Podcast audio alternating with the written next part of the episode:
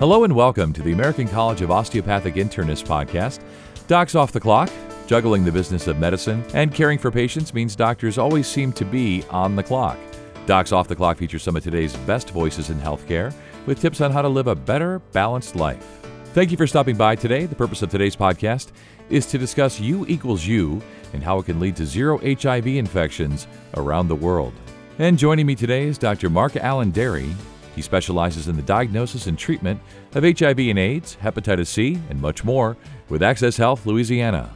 I'm Scott Webb, and doctor, as we get rolling here, please explain what U equals U means to listeners. Absolutely, and it's such an important tool that we've been using to help not only people living with HIV to understand the disease process, but also we've been using it as an incredibly effective anti stigma tool as well. So U equals U stands for undetectable equals untransmittable. And essentially what that means, and we're at a point now, and we understand the science, that if somebody's HIV viral load that we're able to measure, just the standard blood test that you get when you go to your doctor's office, right? So we measure the viral load. If somebody's HIV viral load is undetectable, that means that they are at a point where they can have unprotected intercourse with their intimate partners and not transmit HIV to somebody else.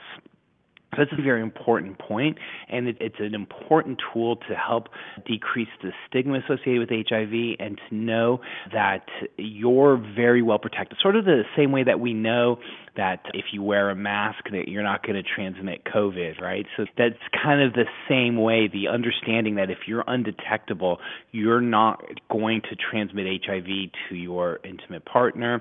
If you're undetectable, that means that you could go ahead and have a, a child, uh, either if you're male or female, and know that if you're male, you're not going to transmit HIV to your potential unborn child, and if you're female, you know that if you're undetectable, you're not going to transmit HIV in utero. So it's an incredibly important tool, and it's one, like I said, that has empowered people living with HIV because they now can have non stigmatized sexual lives that have been removed uh, from them over the course of the past 40 years as people stigmatized the sexual health component of living with HIV. Yeah, it's so interesting, and, and what a great analogy. We've all unfortunately learned about the importance of masking and, and, how key that is to not spreading things. So, that untransmittable part is so huge. And when we think about increasing things like testing, diagnosis, treating, and maintaining lifelong care regarding HIV, we know that that's how we'll get to an HIV free world. And I guess I want to ask you do you believe that we can get there? Can we live in an HIV free world? Yeah, it is completely possible to live in an HIV free world. And just something to, to kind of consider yeah. as well is that in the U.S., we have lost somewhere upwards to uh, 750 to 760,000, maybe a little bit more, to COVID in about two years the number of people who've died of AIDS and HIV related conditions over the past 40 years is 700,000. So just with COVID alone, we've exceeded the number of people who've died of HIV. So while it, it, will be impossible for us to get to a COVID free world because COVID will be with us because it circulates in other mammals and it has other uh, reservoirs, with HIV, we can stop the virus from circulating without a vaccine, and that's largely due to the fact that if we test everybody, and I mean the entire globe, yeah. and get everybody started on HIV medications, then we will drive their viral loads to undetectable status and again, once they get to undetectable, they don't transmit HIV to anybody else. So we can stop HIV infection with the person actually having HIV with making sure that they take their medications regularly so they do not transmit HIV to anybody else. So it is potentially possible for us to be able to actually eliminate HIV altogether without a vaccine just by making sure that the entire globe gets tested and treated for HIV, ensuring that the infection stops with that particular host. And so that's how we would get to an HIV free world, and I do believe it's possible. Yeah, and it's good to hear that both you're encouraged. And you know, Doc, I've seen these commercials and I think I understand, but I want to have you explain to listeners what exactly is PrEP and who should be taking it. So, PrEP is this incredible tool that we have at our disposal. It stands for pre exposure prophylaxis. And essentially, what that does is for people who do not have HIV, so they're HIV negative, but they are at risk for acquiring HIV. So, who would that be? Those are usually men who have sex with men are at higher risk for HIV. Commercial sex workers are at higher risk for HIV.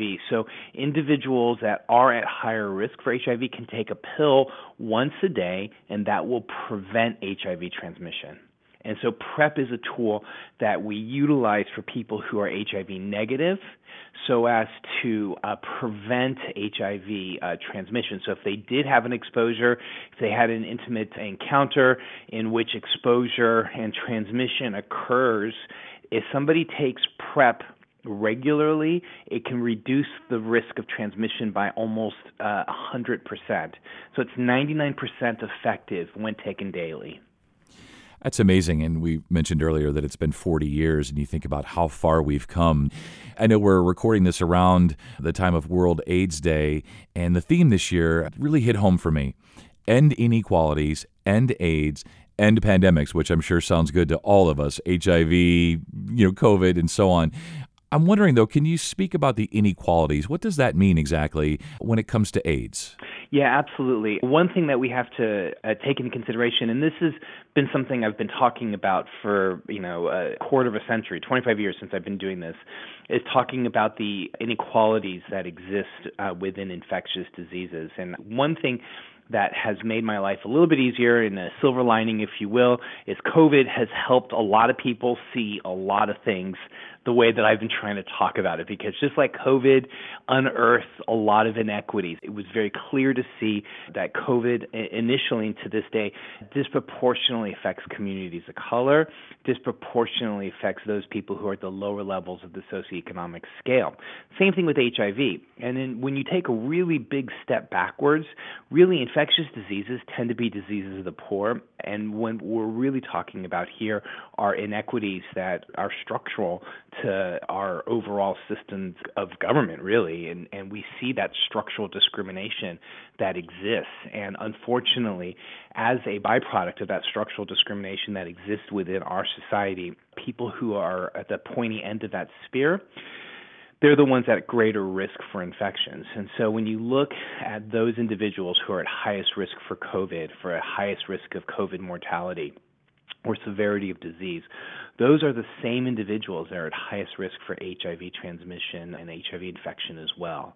So, really, these tend to be societal issues. And until we address those societal issues, until we address the, you know, poverty is, you know, basically uh, we could turn around poverty immediately if we as a society chose to do so. And unfortunately that is not something that we do. And and so these are the uncomfortable truths that exist but this is what infectious diseases these are the things that need to be talked about. And so I appreciate that on this World AIDS Day embedded into the theme is really not only ending pandemics and ending HIV but really ending inequities that exist within our system and particularly within our healthcare system that's well said. I want to have you talk about Noise Filter. I had the opportunity, the pleasure really, of checking out some of your work uh, as a fellow podcaster. So, podcasts and live shows and the animated videos are amazing. So, I wanted to have you brag a little bit and explain to folks, you know, who's the target audience for Noise Filter and the whole, you know, plethora of things that you do, and really what's the mission?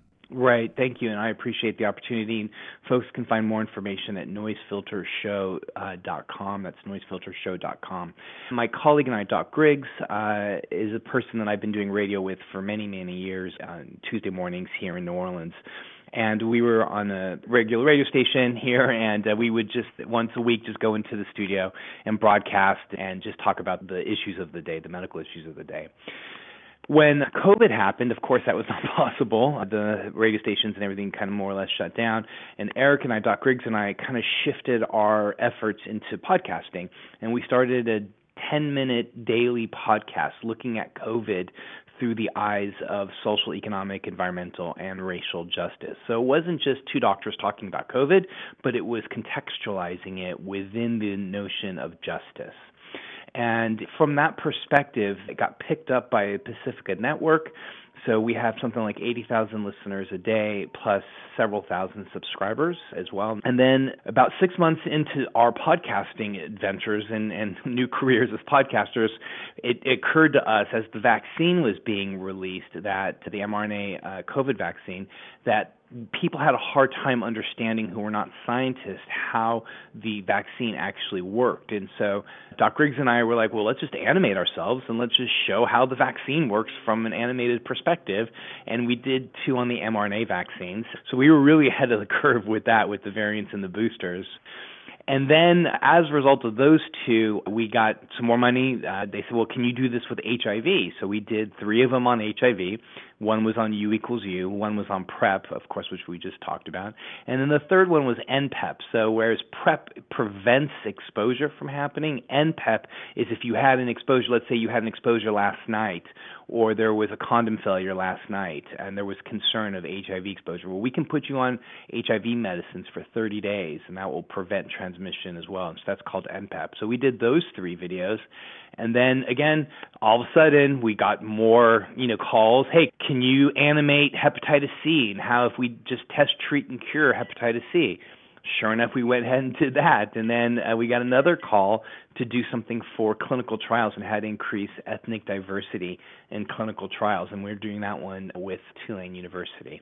So we've now found ourselves in this interesting world of just kind of taking complex medical concepts and really trying to explain them as simply as possible. And that's what we do with Noise Filter. And we've been really successful in doing that with the animations. And again, you can find those animations at noisefiltershow.com. And there's a tab there that says watch. And we're super proud of those animations and, and we put a lot of work into them. And so they're out there in the world for people to enjoy and to use as teaching tools. They're meant to be freely distributed.